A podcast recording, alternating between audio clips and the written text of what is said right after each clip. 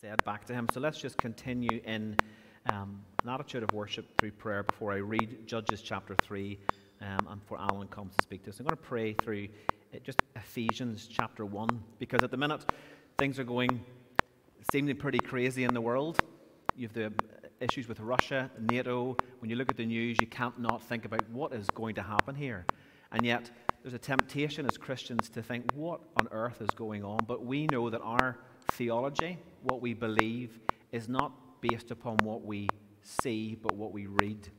And the scriptures tell us in Ephesians chapter 1 having the eyes of your heart enlightened, Jesus Christ is enthroned with all other names under his authority. So let's come to that person, Jesus Christ, and pray to him. Father, we want to acknowledge the reality and the truth of the power of your name.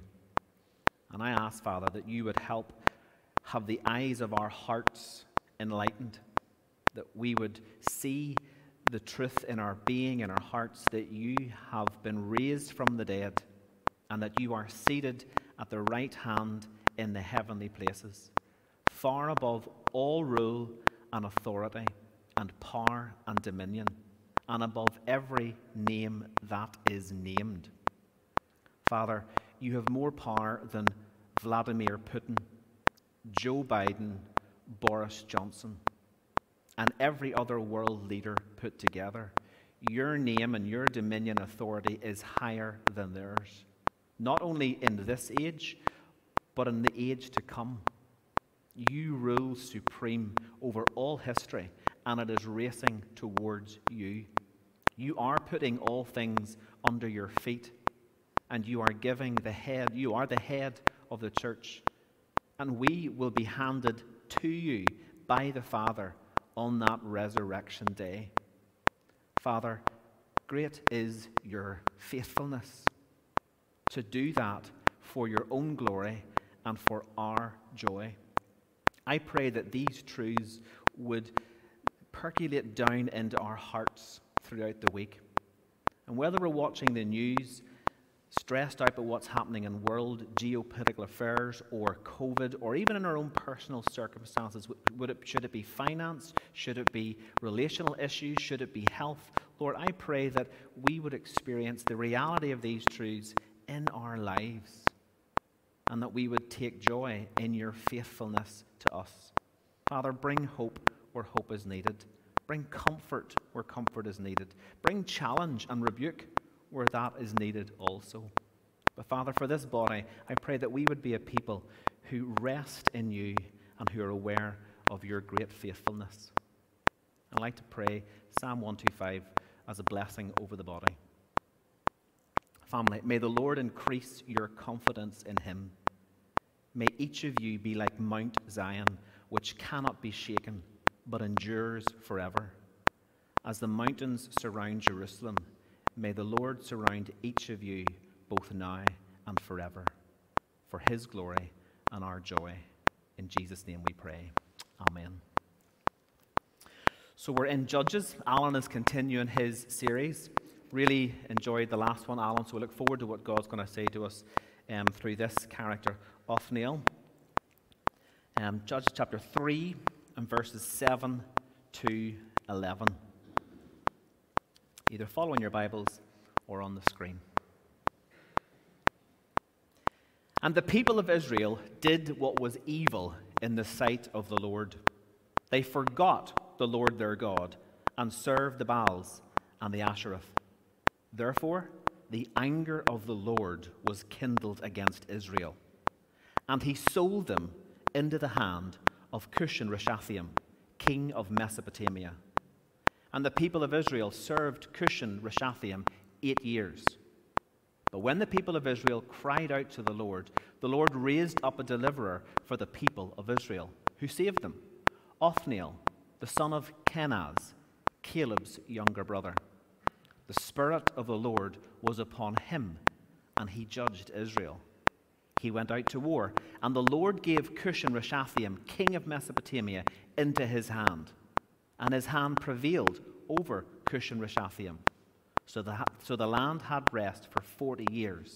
Then Othniel, the son of Kenaz, died. This is God's word. Over to you, Alan.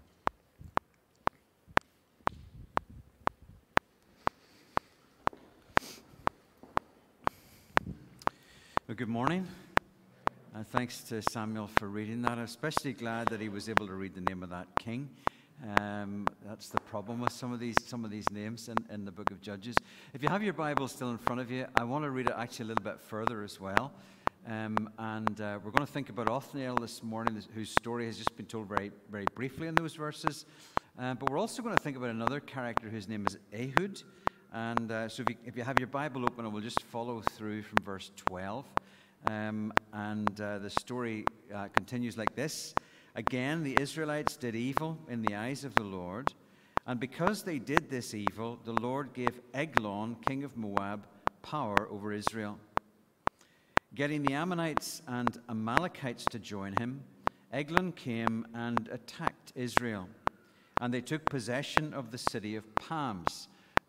That's the city of Jericho. Uh, the Israelites were subject to Eglon, king of Moab, for 18 years. Again, the Israelites cried out to the Lord, and he gave them a deliverer, Ehud, a left handed man, the son of Gera, the Benjamite. The Israelites sent him with tribute to Eglon, king of Moab. Now, Ehud had made a double edged sword about a cubit long, about 18 inches long, which he strapped to his right thigh under his clothing. He presented the tribute to Eglon, king of Moab, who was a very fat man. After Ehud presented the tribute, he sent on their way those who'd carried it but on reaching the stone images near Gilgal, he himself went back to Eglon and said, Your Majesty, I have a secret message for you. The king said to his attendants, Leave us, and they all left. Ehud then approached him while he was sitting alone in the upper room of his palace and said, I have a message from God for you. As the king rose from his seat, Ehud reached with his left hand, drew the sword from his right thigh, and plunged it into the king's belly. Even the handle sank in after the blade, and his bowels discharged. Ehud did not pull the sword out, and the fat closed in over it. Quite a lot of detail in that, isn't there? Then Ehud went out to the porch. He shut the doors of the upper room behind him and locked them. After he had gone, the servants came and found the doors of the upper room locked. They said, he must be relieving himself in the inner room of the palace. They waited to the point of embarrassment, but when he didn't open the doors of the room, they took a key and unlocked them. There they saw their Lord fallen to the floor, dead. While they waited, Ehud got away. He passed by the stone images and escaped to Seirah. When he arrived there, he blew a trumpet in the hill country of Ephraim and the Israelites went down with him from the hills, with him leading them. Follow me, he ordered, for the Lord has given Moab, your enemy, into your hands. So they followed him down and took possession of the fords of the Jordan that led to Moab. They allowed no one to cross over. At that time, they struck down about 10,000 Moabites, all vigorous and strong, not one escaped. That day, Moab was made subject to Israel, and the land had peace for 80 years. This is God's word, and we trust that He will bless it to us as we think about it uh, for a little while this morning. Years ago, when I was uh, a lot younger than I am today, um, one of the titles of talks that you might have typically heard people uh, give at various Christian events, especially events uh, for, that were aimed at younger people, um, would have been something along the lines of The Man God uses. The man God uses. Uh, I was talking to my wife about this. I, I, asked her a little bit about it, and one of the things I said, well, was as a woman, how did that make you feel? And she said, well, I mean, this is, we're going back 40 odd years now. Uh, things were a bit different. And uh, she said, well, we just kind of accepted that that's the way it was. And she recalls one particular guy, and this, this was like his, not quite his party piece, but this was a, a talk that he was renowned for giving. The man God uses. He's now an elder in, in a church in, in Belfast and is uh, quite well known as, as a speaker and so on. If you look around uh, on the internet, you'll find several books that actually have that same title. One of them was uh, written uh, originally in 1925, The Man God Uses, but there's been others, one or two others, that have been written more recently. Now, I've not read them, uh, and I, I, don't particularly recall uh, exact details of any of the talks that I may have heard along, along that, uh, that subject. But, but the basic idea of, of a talk like that, the man God uses, or the person God uses, if we want to, if we want to sort of uh, take it a little bit into the in, into our uh, more contemporary era. The, the, the basic idea is to encourage people to say, Well, I want God to use my life. I want my life to count uh, for the purposes of God. I want Him to, to use me. I want to be able to serve Him. So, what are the kind of things that I need to be cultivating as part of my devotion to God? That's a really good aim. And we do well, all of us would do well, to take very seriously the way the Bible addresses issues of character and the kind of people that we should be.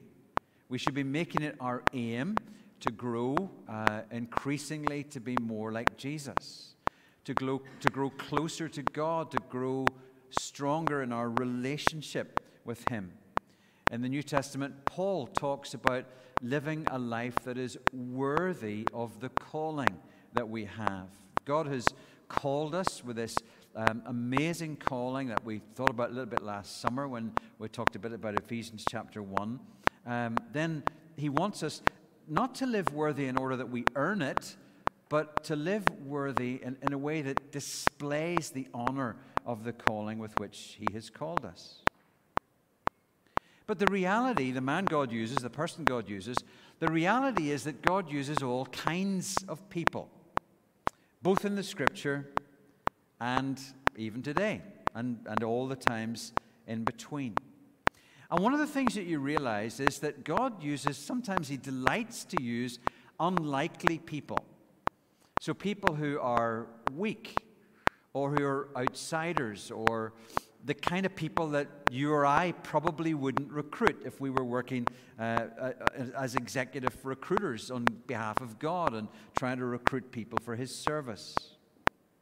And one of the things about that is that if God uses unlikely people, then it draws attention to the fact that it's God who is at work rather than that there's something particularly special about the person that God uses treasures in jars of clay, is the way that Paul describes it. And when we come to the book of Judges, that we're thinking about over several weeks, over these few months, uh, when we're thinking about the book of Judges, we, we discover that the book of Judges has some surprises for us in terms of this question.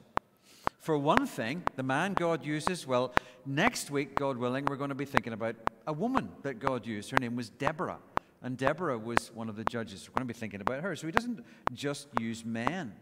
He also, we'll see next week, uses another woman called Jael, uh, who seemed to be pretty skilled in using hammers and tent pegs. Not just to put tents up, but actually to hammer them through the heads of uh, oppressive uh, military rulers, which is what we're going to see. So if you thought that the, the reading today was a little bit graphic with a dagger getting stuck and embedded into the, the, uh, the stomach of a rather overweight gentleman, well, you're going to discover that uh, there's a bit of, uh, there's a guy next week who, who's going to end up with a bit of a headache as he gets a tent peg driven through it. But we're also going to see that he uses, as, as the series goes on, we're going to see that he uses some other very odd people. A guy called Jephthah, who was an outsider, like an outlaw, effectively. And a guy called Samson, whom you've probably heard of, who really was a pretty wild individual. He uses all kinds of people, even what we might regard as unsuitable people. He uses Gideon. Gideon was a very fearful sort of individual needed lots of reassurance over and over. Now, the two people that we're going to think about today are Othniel. Samuel has read to us the story of Othniel. And we're going to think about Ehud. Now, keep in mind, when we think of these people as judges, as you said a couple of weeks ago, these are not people with black robes on and, and fancy wigs on.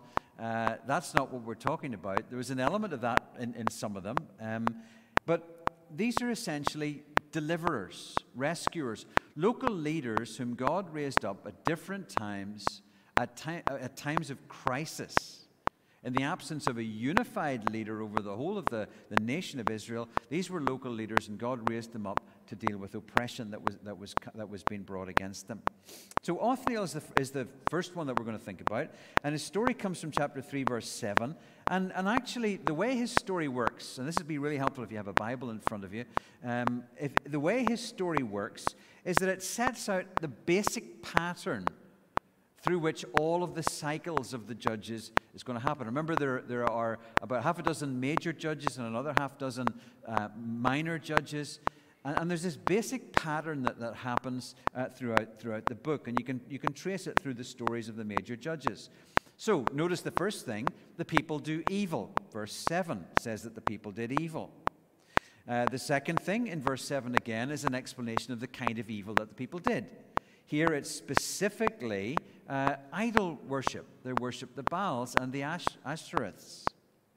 That's only repeated in one of the, the further stories. Most of the other stories of the judges just says the people did evil. But here we're told it's, it's idolatry.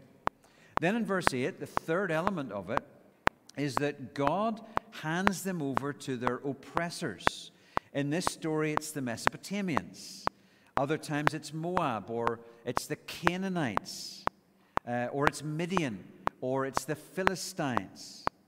The fourth element, when you get to verse 9, is that the people cry out. So, in almost all of the stories, not in the story of Samson, but in almost all of the stories, the people cry out because of the misery that they're experiencing.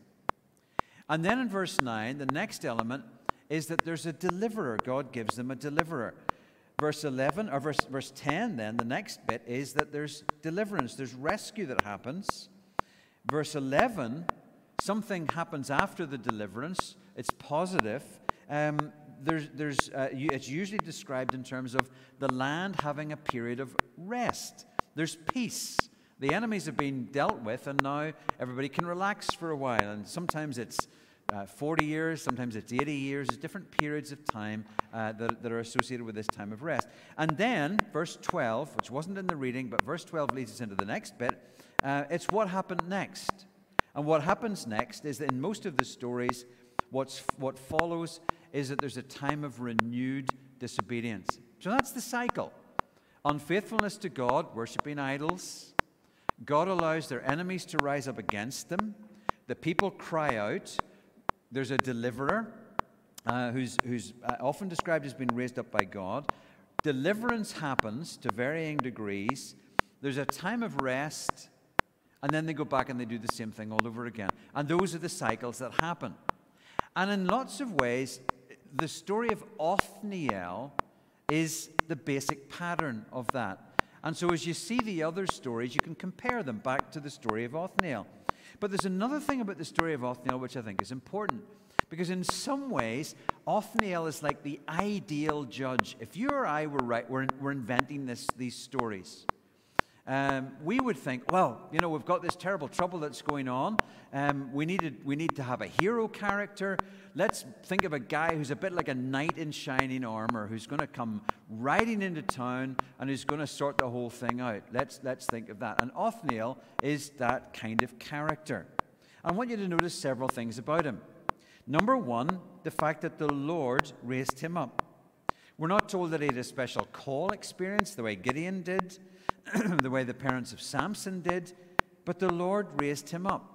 And it's important for us to see that because this is the mercy of God. We talked about this last time that you've got these cycles of rebellion. The people keep forgetting God, they keep turning to idols. There, there's all of this suffering that goes on. Um, and, but God is faithful to them, God is merciful to them. And again and again and again, He gives them someone to rescue them. And I think the last time, a couple of weeks ago, we sang that, we sang that wonderful song. You know, our sins, they are many, His mercy is more. So the Lord raises up this man, Othniel. The second thing I want you to notice about him is his pedigree. He has a very good pedigree. And I want you to notice a couple of things that we learn about him.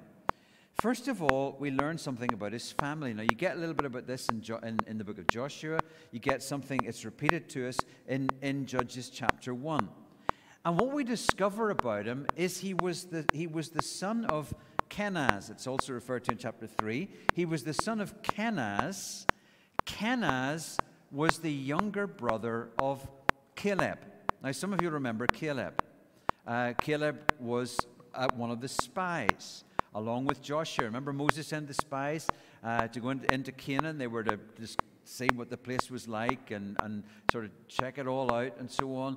So uh, they come back, and most of the spies, there were 12 of them altogether, and 10 of them come back and they say, Yeah, it's really wonderful. You know, it's an amazing territory, but there is no way on earth that we will ever be able to conquer it because, you know, the people are like giants and we're just like grasshoppers.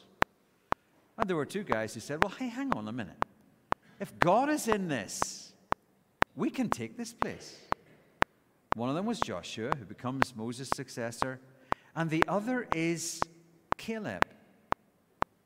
And Caleb pops up again in the story in the book of Joshua when he's 85 years old, so 40, 40 to 45 years after the spying incident. He pops up again with Joshua and he says, Okay, look, I'm 85 but I'm just as strong now as I was then. He says, I want to, I want to take my inheritance, give me the hill country. He's as strong as he was all those years previously. And the text says that he followed the Lord fully. He wholly followed the Lord. It's one of those characters, not an awful lot mentioned about him, but what's mentioned about him is really quite remarkable. I mean, think of it 85 and he's just as strong as he was at 40. You know, that's why some of you get up at half past six in the morning and you go for your morning jog, isn't it? You know, because so, you want to try to be sure that by the time you get to 85, which seems a long way away, but it'll come faster than you think. Uh, and I'm, I'm not there yet, by the way, just in case you're, you're wondering. Um, but but it will it will come. Uh, you know, if God spares you to that to that time. Um, but you, you want to do what you can so that you're still pretty strong at 85. But a lot of people get to 85 and they're not anywhere near as strong as they were when they were 40. I have a friend, a really, one of, uh, really good friend, who's uh, he's now officially quote unquote retired. He's in his early 70s. Uh, he's, I think, in my opinion, he's one of the finest Christian leaders in, in Ireland that, uh, over, from over the past several decades. Um, and when he reached retirement age, so a few years ago, he reached retirement age. Uh, he was still he was still working, um, and instead of thinking of it as retirement, he thought of it as something else. In fact, he got someone to design little stickers for him and print off these little stickers. And on the stickers it said, refired. So he wasn't retired, he was refired. And every time he met somebody who was over retire- who was at retirement age, he would give them one of these stickers just as a challenge to say, you know, don't think of yourself as being refi- as retired. You're in retirement. It's refirement. You know, get get out there and do so- do something more. Uh, and that's what he has been like himself. Remarkable. Um, his strength still continues. And in the church that I used to work in in Switzerland when I went there 30 years ago, um, that, that church was started by a retired Swiss missionary who'd worked with Amy Carmichael. You've heard of Amy Carmichael from County Down, from Millisle. And this man and his wife had worked with Amy Carmichael in India way back years and years ago. And 35 years ago, when he was now in his 70s, he had a vision to start a new church. That's the church that I went and pastored for 17 years. Those kind of Caleb characters who wholly follow the Lord and who, in their later years, are just as zealous and just as vigorous for God as they were when they were younger. Great ambition, great examples for us to follow. Now, that man was the uncle of Othniel. But there was another connection between Othniel and Caleb. And this actually leads me to a second point, because this has not only got to do with his family background, it's also got to do with his own character. The way he became Caleb's son in law was really quite unusual. Now, uh, I am a father of two daughters, I have two sons in law, and I did not ask my sons in law to do what Caleb expected his son in law to do. Here was the deal for Caleb. He said, Well, I've got this daughter, Achsah. I think Achsah was probably a fairly strong woman, a bit like her father. Uh, had, had inherited some of his strength of character. And Caleb said, Well, said, Tell you what, there's this city over here. Whoever can go and conquer this city, capture it, take possession of it, do you know what? I'll let you marry Achsah, my daughter. In other words, Caleb wanted to make sure that the guy who married his daughter would be the same kind of guy that he was. The same sort of strength and uh, conquering uh, type of a, of, a, of a military leader. The same kind of faith and courage. And that's what Othniel was. You know, guys, think about it for a moment. Those of you who are married, you know, would you be married to the person that you're married to today if, if her dad had expected you to go and capture a city in order to, you know, to, to, to be able to, to be able to, to marry to marry her?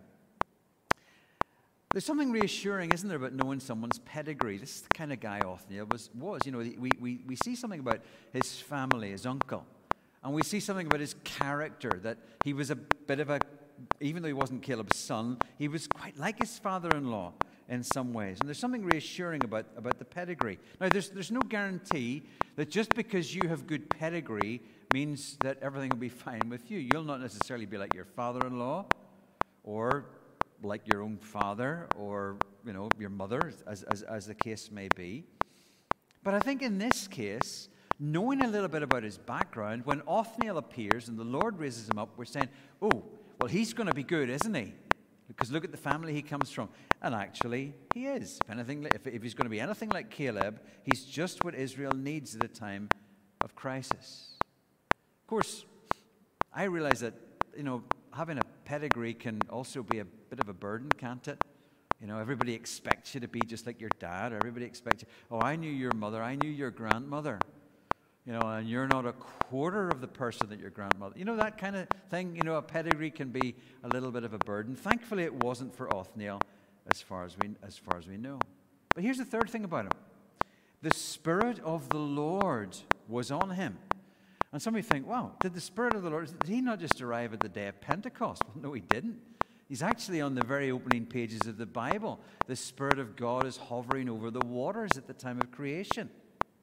And uh, he, he's active in various parts of the Old Testament, even before the book of Judges. Um, he's, he's upon Joseph. Pharaoh recognizes him in, in, in the life of Joseph. Um, he empowers a man called Bezalel, who was a craftsman in the building and construction of the tabernacle. He was on Moses, and, and God took some of the spirit that was on Moses and, and shared it with some of the elders to spread the load of responsibility. And now here he comes upon Othniel. It's very clear that the Lord is at work through this man. And so there's no surprise, fourthly, then, that he brings peace. In lots of ways, this is the model judge. If you want to do your the man God uses story, well, this is it, isn't it? So the Lord raised him up, and he's from a good family, and the Spirit is on him, and he's successful, and he brings peace. You think, well, the book of Judges would be so much simpler if all of the judges were like that. You know, these noble people of good pedigree that God clearly raises up, that God clearly empowers, and they get on with it, and there are no complications. But let's have a look at the next one. Because we're going to see that it gets a little bit different, and it's going to continue to get quite a bit different as, as we move on. So the next one's name is Ehud. He appears in chapter, uh, his story begins in verse 12. And in verse 12, you get this sense of deja vu because the people, you see, you see the pattern. The people again are unfaithful. As, presumably, it's again in the worship of idols. It's interesting the references that there are later in the story to uh, stone monuments, Id- idols that were dotted about the various parts of the land near Jericho um, and, and uh, in Gilgal. Um, and presumably people were worshipping, worshipping these idols. So presumably this is what's going on. and they fall under the considerable shadow of this man Eglon of Moab. He establishes an alliance with a couple of other uh, groups of people, and they defeat Israel and capture the city of Jericho.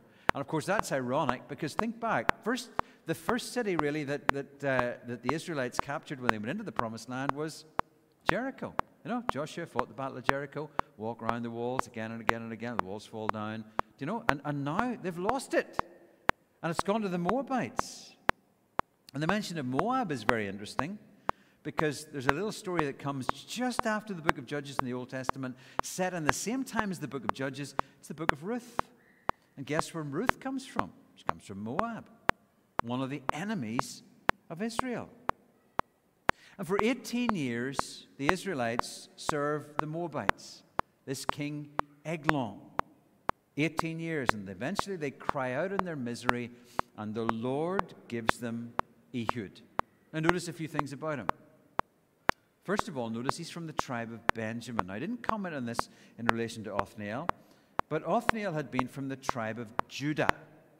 That's the tribe that would eventually produce King David and Solomon and Jesus, the Messiah, would eventually come from the tribe of Judah. Benjamin would also produce a king. Guess which one? Saul, the first king of Israel. But you also need to know about Benjamin that one of the worst stories in the book of Judges, which occurs in the last few chapters of the book of Judges, one of the worst stories in the book of Judges is about the tribe of Benjamin. And in the last few chapters of the book of Judges, the tribe of Benjamin is almost extinguished from Israel. And a terrible story. And Benjamin basically survives just by the skin of its teeth. It doesn't come out, the tribe of Benjamin does not come out of the book of Judges terribly well, but that's the tribe that Ehud is from.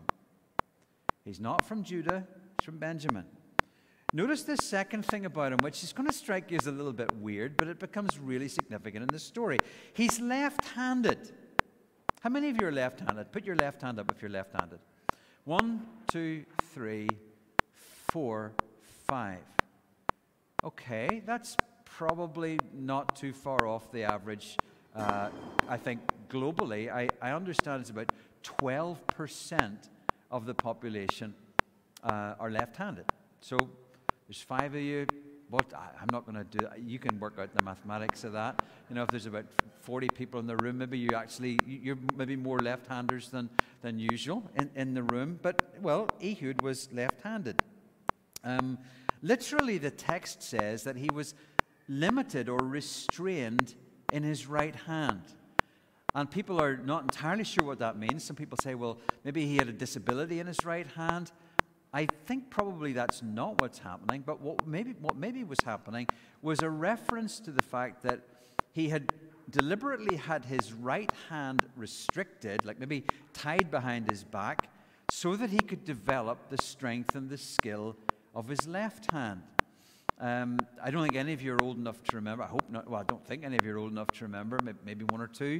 Um, certainly, in, in, in, in, a previous era, um, people, in, kids in, in school, they, if they tried to write with their left hand, uh, they, they had their, their left hand tied behind their backs or tied somewhere to, so that they would be forced to write with their right hand. It was kind of regarded as, as weird and abnormal and could be linked to uh, issues of, of limitations in their intellectual development and so on uh, those, that kind of thing might have happened. So for Ehud, it may be that, that, well, someone had tied his hand behind his right hand behind his back so that he would learn to fight with his left hand.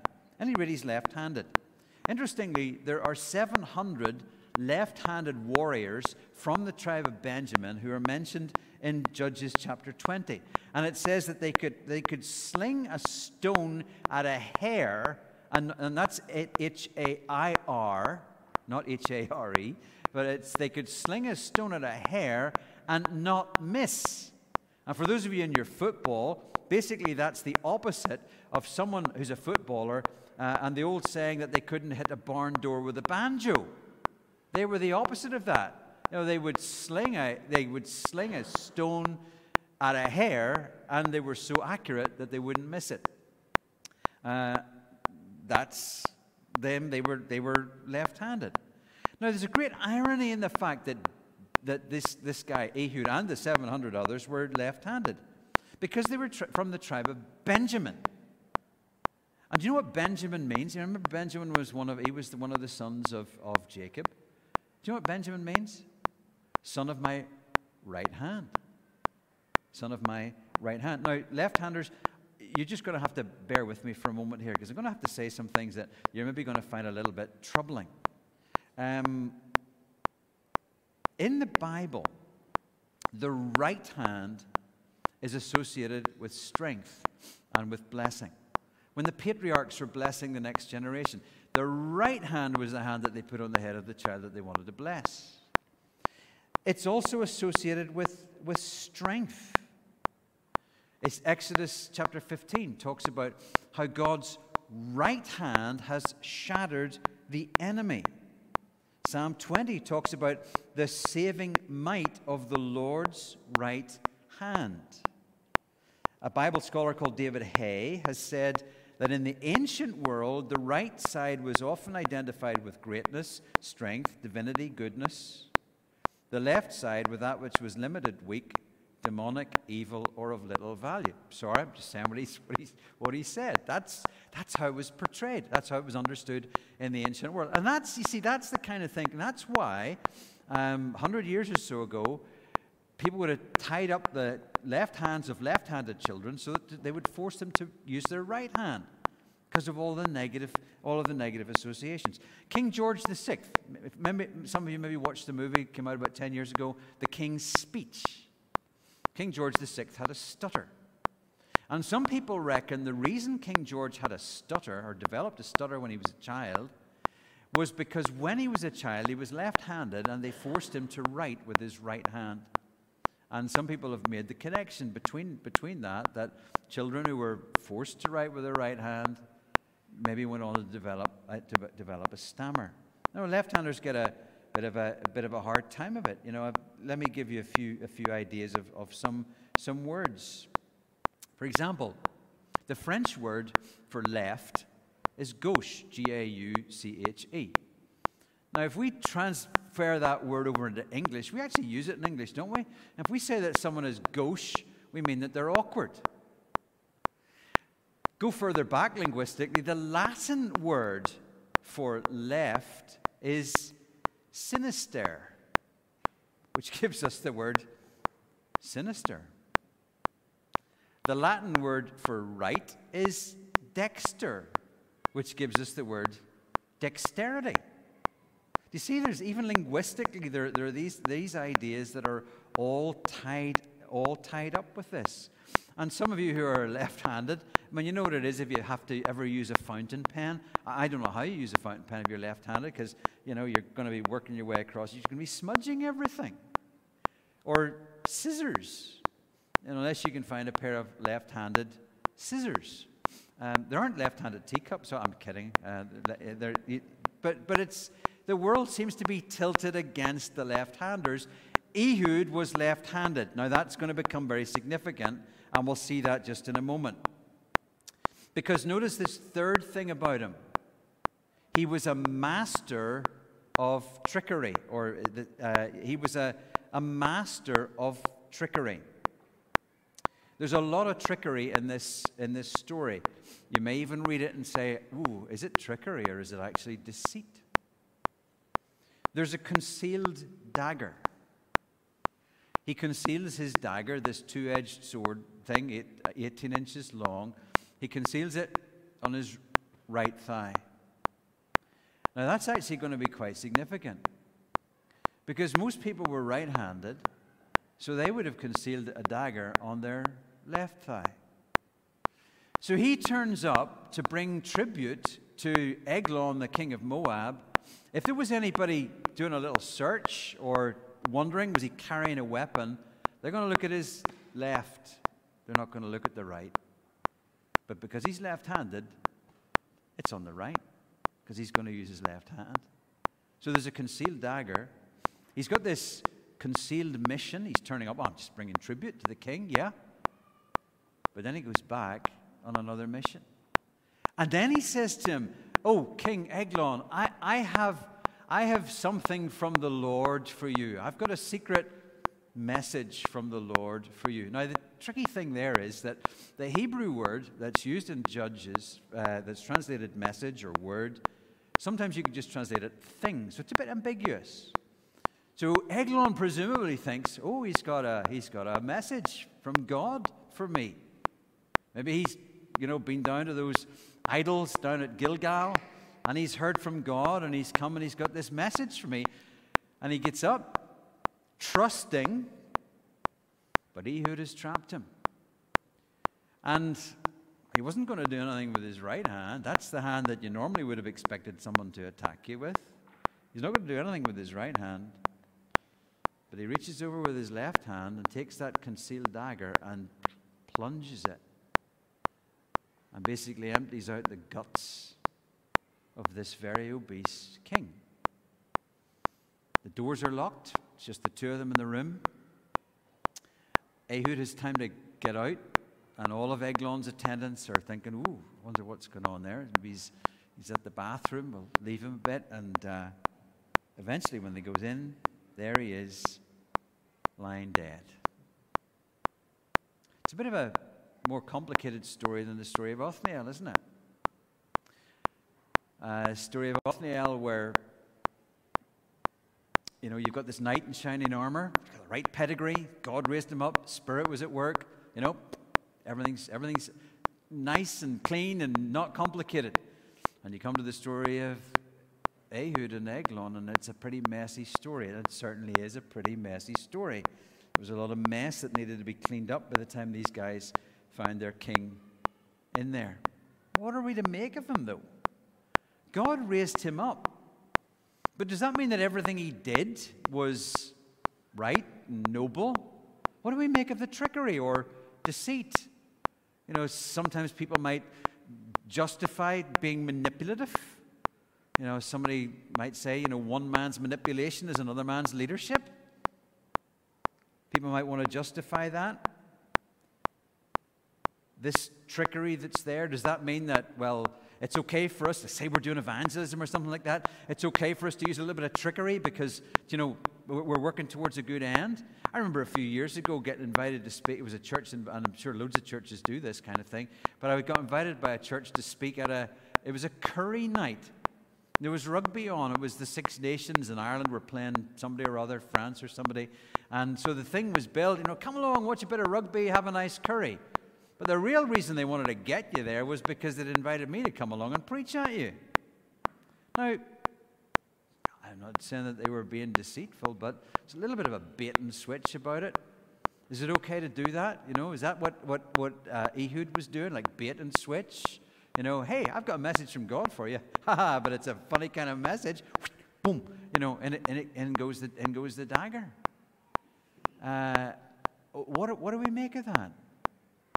And we probably have to realize that God is just using some very unusual people.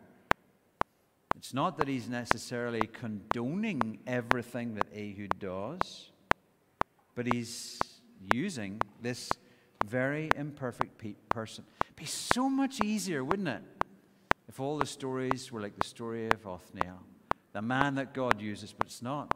It's not like that. He uses a left handed man. There's an element of surprise about that, isn't there?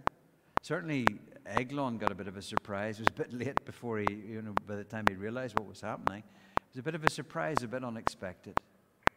And this is one of the things I want us to take away from this is this idea that God God uses sometimes surprising and unexpected ways of getting his work done. I think about the story of Moses, for example. And Moses is born at a time when Pharaoh wants to, to keep the, the Hebrews uh, oppressed. And he thinks, do you know what? We're going, to, we're going to oppress the Hebrews and we're going to keep them down by killing the baby boys. And it's a horrible time. And Pharaoh is saying, do you know, if I'm going to, if I'm going to deal with the Hebrews, the answer is going to be dealing with the males, the male children. I'll deal with them, and that's fine. So, what happens? Well, you get midwives who defy him. You get the mother of Moses who defies him. You get the, the, his own daughter who actually looks after one of these little Hebrew boys, Moses. You get Moses' sister who protects by, by coming up with this really smart idea. I'll find a nurse for you, his own mother. You know, and, and so you've got, you've got all these women. And they're the ones who are undermining Pharaoh. Pharaoh thinks, if I can sort out the men, I'm going to sort out the, I'm going to, I'm going to solve my problem with the Hebrews. And it's the women who undermine him. You see God using surprising things, surprising ways. You think about the gospel and what Paul says about the message of the cross in 1 Corinthians. How is God going to demonstrate his power? How's, how's God going to demonstrate his power? Well, Paul says he demonstrates it through the weakness of the cross. Jesus being crucified, God dying on a cross, the weakness of God is actually the power of God.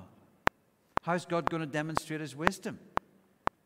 He's going to demonstrate it, says Paul, through the foolishness of the cross. These surprising ways. And as we think, as you and I think, and as I bring this, as I wrap this up, as you and I think about it, who's God going to use? How's God going to work? We need to realize that sometimes God is really going to use unexpected things. He's going to use an element of surprise, something that no one was expecting. He's going to use that. And I think that should make us cautious. We need to be careful we don't get carried away worshiping so called Christian celebrities and trying to be like so called Christian celebrities. But it also should encourage us, shouldn't it? Because some of us think, you know, I'm not really like Othniel. I don't have a great pedigree. You know, I'm not a remarkable person. I'm not a knight on shining armor. Could God ever use me? Well, you know, God delights in using the. The unexpected. God delights in surprises, in working in surprising ways. Like through the left handedness of this man. Takes something that was regarded in the ancient world as weak. That's what I'm going to use. And he uses it to deal with that enemy. And maybe you or I, we've got something about us and we think, well, this is I'm just weak, you know. I, I, this is something that's only going to hinder me from, from serving God. And God might say, you know, the very thing that, that you think disqualifies you and makes you weak and brings you to a place where you think, I could never use you, that may be the very thing that I want to use. Let's pray. Father, we thank you for your words. Um, we thank you, Lord, even for the, the earthiness of it. That you come and you get involved even in these situations that are confusing, um, situations that are surprising. Lord, we thank you for the way that you have demonstrated your power through weakness and you've demonstrated your wisdom through apparent foolishness. Lord, would you encourage us just to, whatever, we, however we might assess ourselves, encourage us, Lord, that we would be available for you to use us in whatever way you want. We pray in Jesus' name.